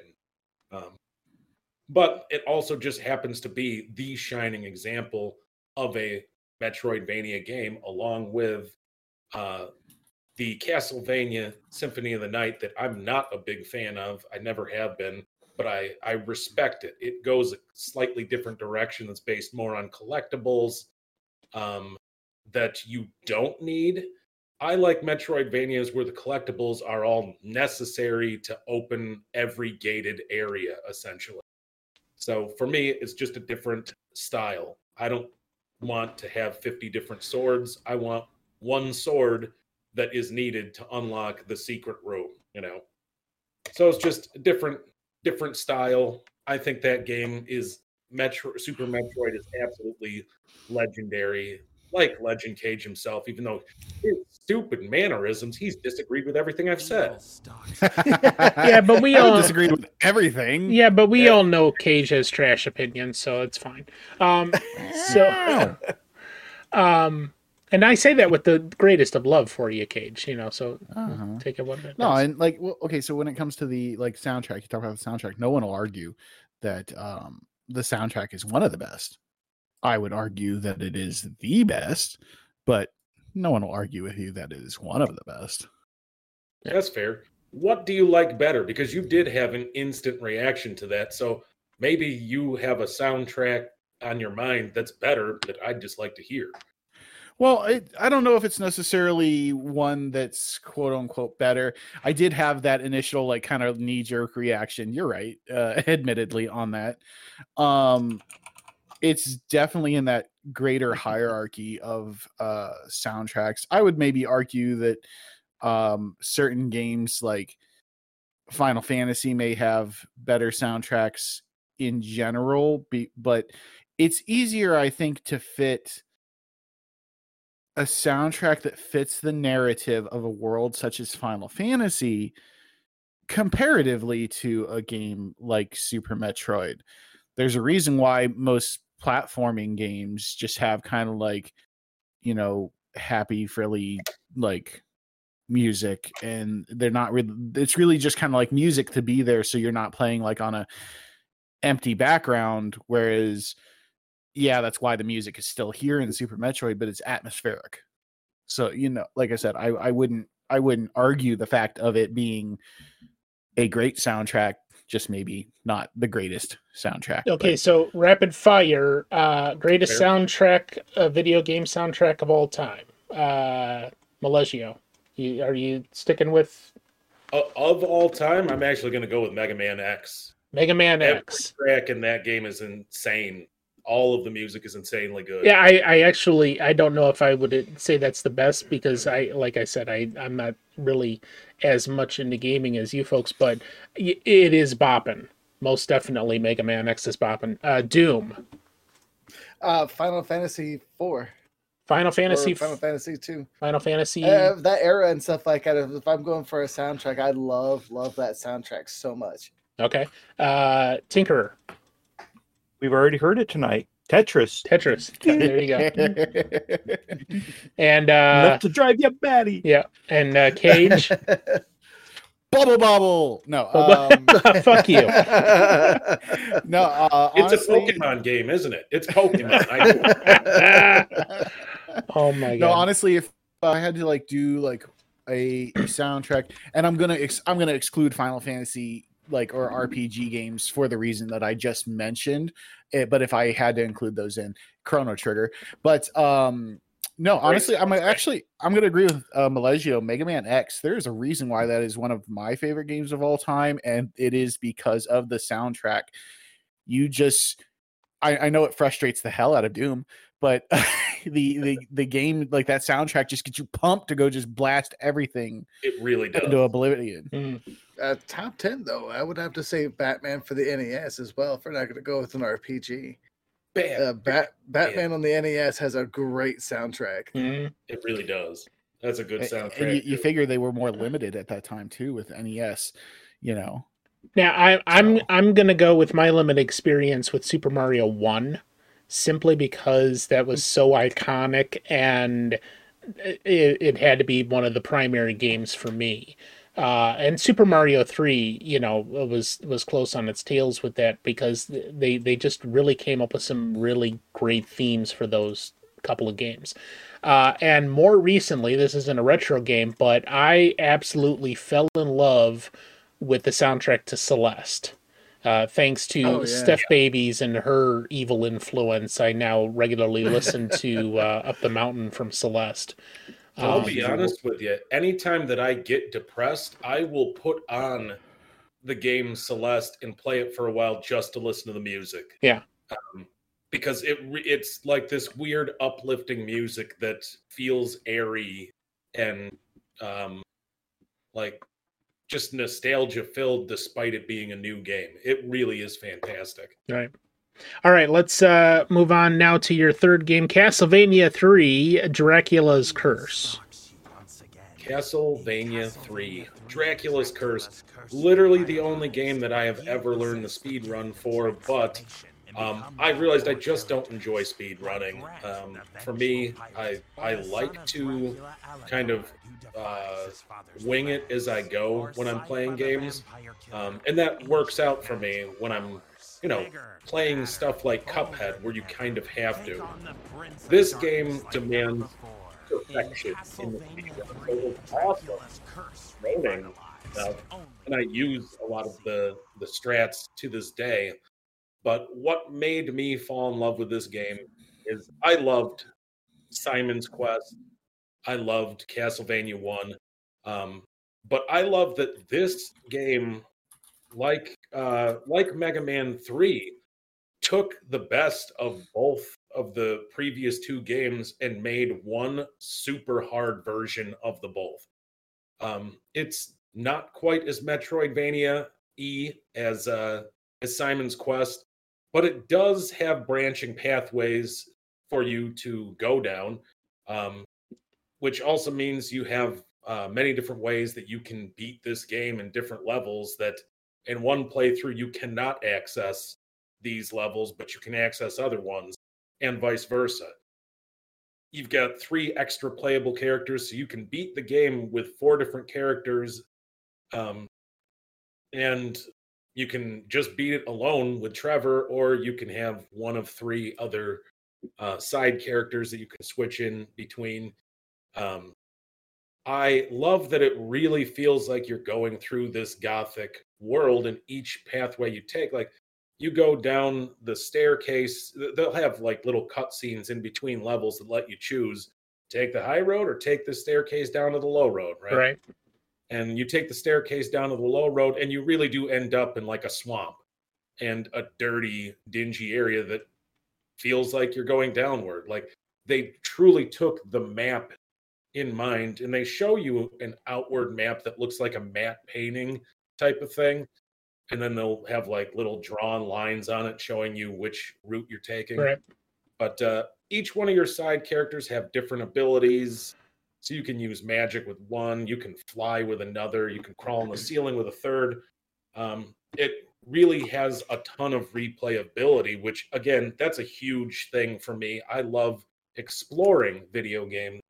And when i find hard platformers that allow me to explore like a metroidvania a little bit more and allow me to take different paths uh, I, there's not very many that can compare to Castlevania 3 and Mega Man 3 for uh, a platformer that's not meant to be a Metroidvania feeling like one because you can take so many different paths. Um, Boy, that uh, that map showing you your path would have been very helpful in the f- second game. oh, yeah. yeah. Yeah. I mean, if you bought Simon's Quest, it did have a map with it. And it was it was tough to understand it. It had a very Friday the 13th feel looking at the map because going right on the map might be going left in the game world. So it was a little tough to like get the perception right of it. Right. But Dracula's curse was like, you know what? Let's let's knock this uh Metroidvania stuff aside for a while. Let's go back to the classic Castlevania. Let's just have straightforward levels and make them super hard.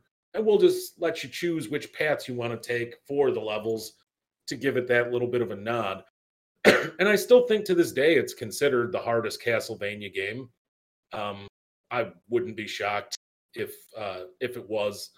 Um, my first time ever beating this game, despite playing it for almost 40 years now, was on stream two years ago. Yeah. Um, and I was ecstatic. I it's just a huge nostalgic treat for me. It's more colorful than the other Castlevania games, but every zone, every area that you're in has its own unique feel, but still feels like you're in a monster movie fantasy realm. Right. Um, I just think it's a brilliant platformer, and for anyone who likes hard platformers, this is a must play. Well- just is well, that good. I- If there's anybody that's into hard platformers, Maleggio is the guy to follow because he that's all he pretty much does. Uh is hard platformers. That's his niche. He he likes he likes a game to spank him several thousand times before he beats it. Yeah. So, What, what did what did we what did we coin the term? Uh, the one day you were playing on a Monday night and you were playing. I can't even remember what you were playing, but we said uh, masochistic Malaysia Monday or something like that. Uh, Oh, because you were except playing, you were playing. Cuphead, like Yeah. you were playing Cuphead. That's why, and you you were like raging because you could not beat this one boss. Or Yeah. I was playing the final boss of the DLC of Cuphead, and he was spanking me big time. That salt shaker, that jerk. But I got him. I taught him a lesson or two. All I had to do was pour some pepper and some water on him. There you go. There you go. All right, uh, let's look uh, uh, quickly at some games that uh, Cage has sent me some links to. I don't know what it is. This better not be porn, Cage. no, uh, Those are the games he plays. It is. It's it's uh, it's Tifa, you know, being with the Italian Senate or whatever that was. Final Fantasy Tactics. Nobody likes this game. Oh, great game. it is my goal in life to make you all play Final Fantasy Tactics. Well, So so quickly tell us about it. Okay, so Final Fantasy Tactics came out right around the same time as Final Fantasy VII on the PlayStation, so I think that's kind of why it gets like overshadowed. It's also a obviously a tactical RPG, so a lot of people like you're talking about a niche crowd within an already niche crowd because a lot of people don't like turn-based RPGs. Even less people like the idea of moving their characters around on a board to be able to attack the enemies. So, like, it's like chess. It's it's like chess with uh, Final Fantasy together. It's Yeah. very interesting take. um, so yeah, this is uh, obviously if you've been around me for more than I don't know three seconds, it's my favorite game of all time. um, I've tried to block I'm it like- out. as I say, I'm like the the you know the jokes about like, oh, you ever you ever meet a vegan? Oh yeah, of course you did. They told you they were a vegan like three seconds after meeting them. This is the same thing for me. Like I'm the, I'm the one who's going to tell you that I love Final Fantasy Tactics. Um, its story is so intriguing. It's like a very political intrigue story. Um, the you know, we were just talking about video game soundtracks, right? Uh, it has one of the best soundtracks in my opinion. Um, again, uh, I said that if we were talking RPG games, I would say Chrono Trigger is the best soundtrack of all time. This would probably be a very close second.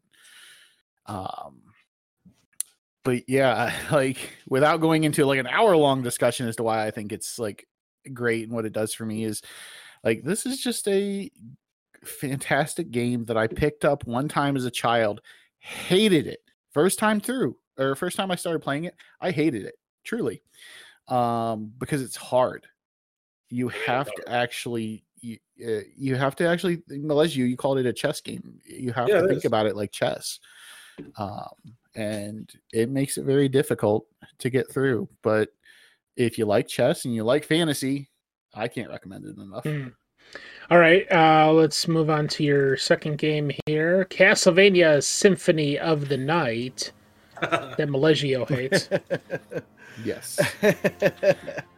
Um, You're just doing this to spite Malegio now.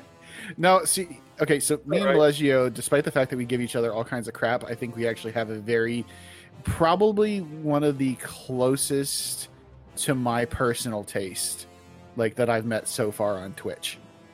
Um, as far as like the types of games that we'll play, even though he likes the masochistic games, and we have some differing opinions on things, but um, you know, he talked about Castlevania 3 being his favorite. This one is kind of a continuation almost, as Yeah. it were, because Alucard, Dracula's son, was one of the characters you could be in Castlevania 3. This takes place a few hundred years later, um, but he's Dracula's son, so he is also, you know, able to live long, long periods of time.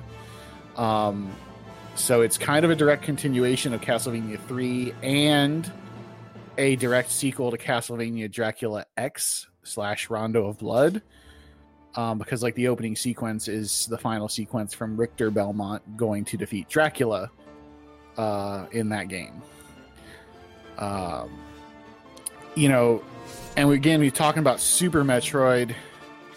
Between Super Metroid and Symphony of the Night is what created or is credited for creating the official genre of the Metroidvania game. hmm Um, and yeah, militia, you're you're absolutely right. Uh, like a lot of the gated items that you need, like there are only a few of them in Castlevania Symphony of the Night versus uh, uh, Super Metroid, where you kind of pretty much need to get the item in order to get to like the next areas. Not everything you find is like that. There are a few, and I think that's why the two of them combined to make one. But this is actually um my second favorite game of all time. Uh, it is the only game that I still own from my childhood. Mm. Uh, at least that I know for a fact that I still own from my childhood. Everything else got I got rid of at some point. Um, I theoretically should still own my cast or Final Fantasy Tactics, but it's gone somewhere, so I have Oh, to replace that at some fuck? point. But yeah, this one I bought uh, Black Label right after it came out and have owned it to this day. Is is the cartridge also bald? Well, it's a disc, but no. I mean, yeah. Disc. I mean, What ki- are you I mean, I talking guess kind of, but My it doesn't cat- have hair in general. My disc has a toupee. Does that count? I glued some hair to my disc. Yeah. Oh, that sounds bad. All right, let's move on to your uh, third game here, which is a commercial for Oh, a something commercial. that don't buy anything. No, don't give to the uh, cancer children. No, bye. well, hold on a second here. I mean, maybe. Maybe give to that. Rockman X. Well, it's Mega Man X. I couldn't find Oh, a good okay. Mega Man X actual trailer. Rockman is Rockman is what is uh, uh, what they call Mega Man in Japan. That's why the entire trailer is in Japanese. Okay, gotcha. All right, well, so he's shooting lemons. yeah, He's shooting lemons in North America. Those are rocks in Japan. Yeah. Arguably. Um, Rockman. but I was I was trying to think about it uh real quick in the in the moment like when I when I got here because I I was the third game that I was originally going to choose honestly was going to be Super Metroid but then I saw it on your playlist and Alessio was about to talk about it and I'm like oh well I'm not going to choose the exact same game Yeah, so I apologize I I don't think anyone else chose any of my three games No. but I apologize if No. so no, that's fine. I've made the argument many a times that I think Mega Man X is the greatest game ever made, but it takes too long to explain why and could be this entire Yeah, podcast alone. So I didn't choose it because I knew I'd ramble too much, but it's very high on the list for me.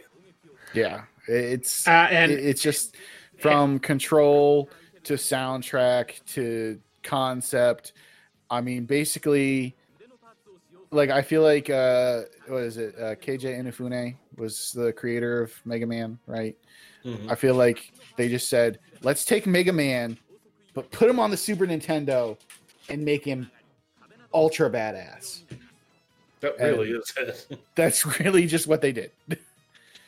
um, you know, you, you've got like they took the classicness of like how Mega Man has platforming, enemies, and they made it in certain ways more difficult because like you have to find like the extra like you don't have a health bar like a massive health bar to start. You have to find the extra health bar pieces. Um, you got new abilities like the dash that you can earn, the other armor pieces. You still got, you know, the chargeable weapon, um, but now you can also charge all of your weapons. Uh, they plus- that in a couple random games, but now you can charge all of your weapons and they have a special attack. uh, plus the uh, function in the game where you come up to the first boss and you have to lose to advance the game. You can fight him all day long, but it won't advance until you actually lose to him. I Mhm. can't tell you how many times I got into like 10 minute fights with him and kept avoiding his hits, trying to see if there is some way to defeat him and get like a special item out of it. But no, Nope. no, it was just a waste of time. But it was fun to try as a kid.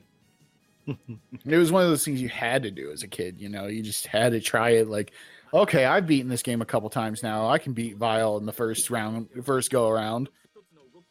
And you know, you you've never to my knowledge, like I had never been presented with the proverbial, you know, uh, Kobayashi Maru, the no one scenario.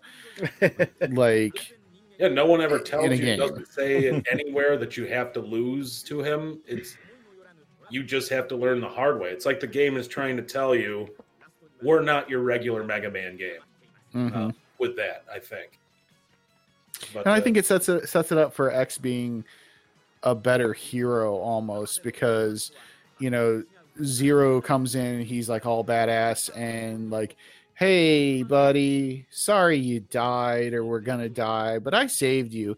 Maybe one day you can be badass too. And then you got to go through the levels and collect all the power ups and and then you are badass. So And uh, it should be mentioned here. I'm going to shout him out in our. Uh, hold on one second. There we go. Uh, we're. Uh, I just need to mention in the. Uh, hold on. Now I've got uh, fucking YouTube trying to do commercials and all sorts of. There we go. I like that you shouted out the gaming Avengers wrong because you missed them, and then it shouted you out. That's amazing. Take that, Ben. Yeah, he can't shout me Ah, back Ben. out, so I Go did that. Yeah. EBC's Twitch. but but I I do have to uh, say there that um, you know Ben from the Gaming Avengers is a world record holder on Mega Man X, and you can see his posting on uh, Speedrun.com. And he Hell he has taken up more Yeah. recently within the last six months speedrunning on Mega Man X, which is his favorite game, and uh, it, it's definitely worth a gander. So you can probably catch him playing it occasionally on his. Uh, uh, his channel, which is uh, The Gaming Avengers with a Z at the end, all one word.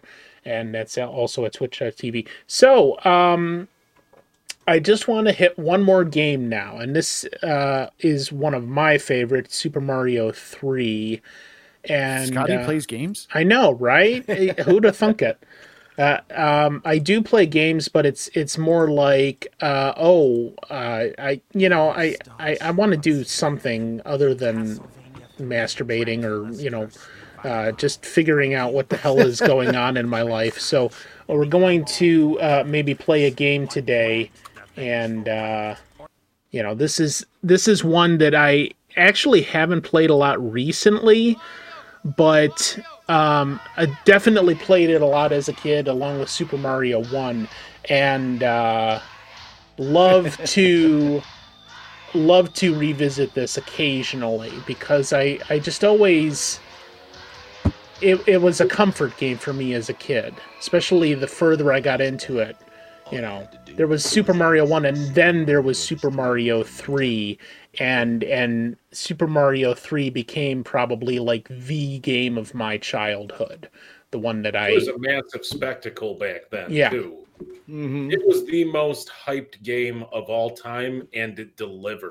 It wasn't totally. like uh, what's that game that came out recently that was super hyped with uh with what's his name uh Neo, uh Keanu Cyberpunk. it, Cyberpunk. and then Yeah. failed spectacularly. Um, yeah, this is the opposite of that. This game actually blew everyone away and was a giant spectacle.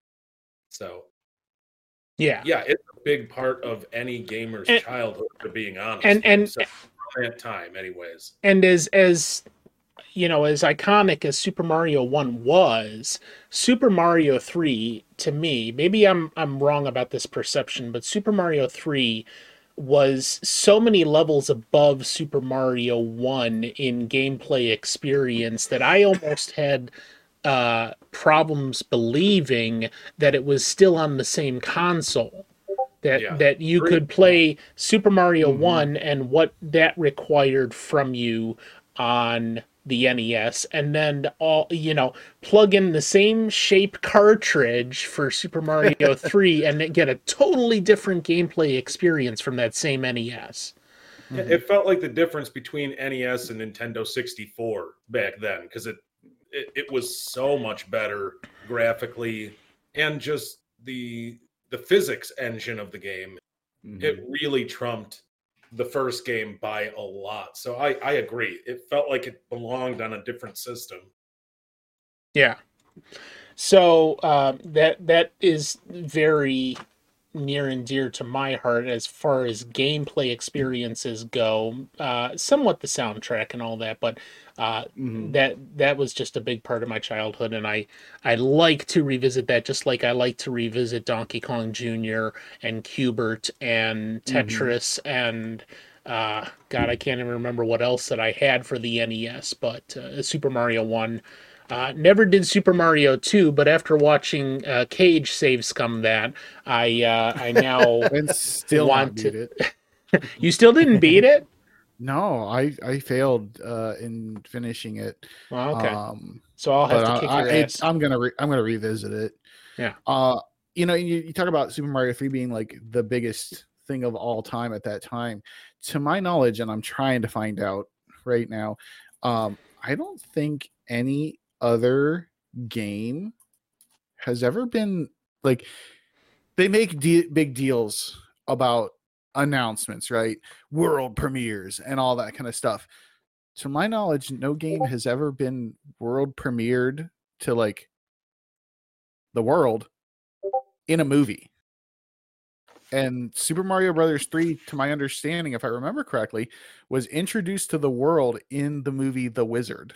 Awesome, awesome movie. really, which I never saw yeah. that. Yeah, which Oh, you so know, good. is funny Howard because it was it was funny because it was it was about the Nintendo World Championships and it was about uh Fred Savage's character trying to get to the Nintendo World Championships. Okay, I'll have You to know, see that. and they introduced it there. Um, and like I said, I think that's when they officially introduced it. I'm trying to find officially uh when it was announced. It's And, uh, definitely tied to that movie, but I can't remember what came first the announcement or the movie, or just people spoiling seeing it from the movie. yeah. Um, I knew I desperately wanted to go see the movie as a kid, but my parents were like, "You want the game, or you want to go to the movie?" I'm like, "Well, that's a dumb question. Of course, I want." The They're like, good. I didn't want to take you that dumb movie, anyways. Like, All right, so Get in your cage, Maleggio. Yeah, my parents called me Maleggio when I was a kid. Get me in a cage. Anyway, sorry, sorry. That's that's a wait. That's not your name on your birth certificate. Mhm. Malegio J Jones. yes. And I know It sure Mala- is. Malagio's mentioned it a couple of times how many of the games that we've seen on here are the third one in the iteration in the series of the games. And uh like the, the, the this one stands out as you know to me as one of the the different ones I was thinking because with this one being on the same console um you know they pushed you know on the original NES cartridge you had 1 meg of space of memory.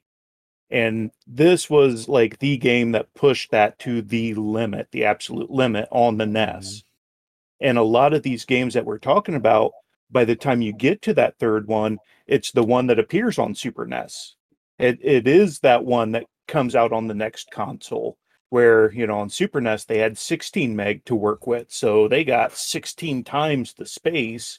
And they can just like all those things that they had to throttle back you know they put the first one out they find out oh these are the thing this is why people like it yeah, let's put out number two and we've seen on the number twos where it's like ooh ouch. Like no that's not what we liked about the game. And so Yeah. by the time on that number three it's like they're bringing back the stuff they know that we like. They've got that that more memory to work with and they can just you know blew it out of the water in many cases. Yeah. So I I found some information here. Um so the film The Wizard was released in 1989, which was between the home console releases of the game in Japan and North America. So since this was long before the internet age, The Wizard, while it may not have been where they announced it, this would have been the first time they showed the game to American audiences. All right. So for us, it was. Yeah, so for us, effectively, it was the premiere. It was the gameplay premiere. It was the first time you ever got to see it in action. Hmm. Interesting. Because even if they had shown scenes like in Nintendo Power right. or something, they were just pictures in a video game magazine. we Right. would actually seeing like actual gameplay of it and stuff like that until then. Yeah. Interesting. All right. Well, we're going to go ahead and wrap up then. Uh, if you're listening to the audio version of the podcast, I want to uh, invite you to check out the website, which is www.ebc2021.com.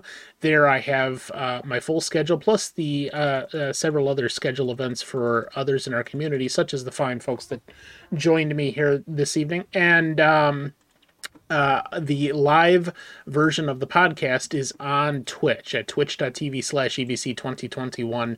We do it uh, currently about once a month. So, currently, our next scheduled episode is going to be on. Uh, I just had it, and of course, I lost it.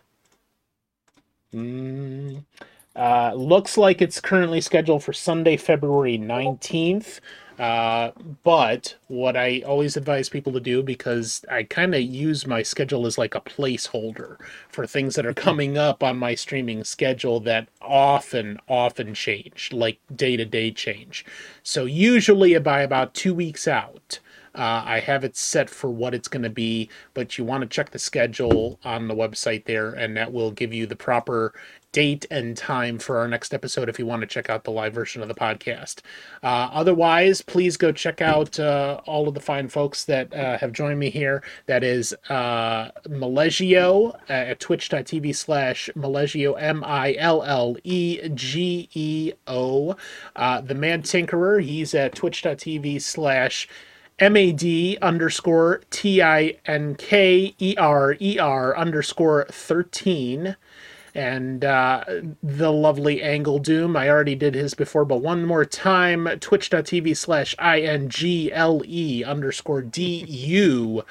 EM and the uh, beautiful co-host who is uh, extremely late and fashionably late and not late at all because he uh, he he Cage exists out of the space time continuum, so he just kind of pops in whenever the hell he feels like it and graces us with his presence and brings waffles too.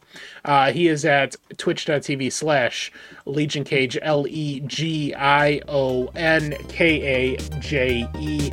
Uh, those if you're if you're listening to that, I should have all of those linked in in the description of the podcast. So you can go in there and, and actually click on the links and you don't have to remember how they're spelled like I never remember, you know, and I just make up this shit as I go along.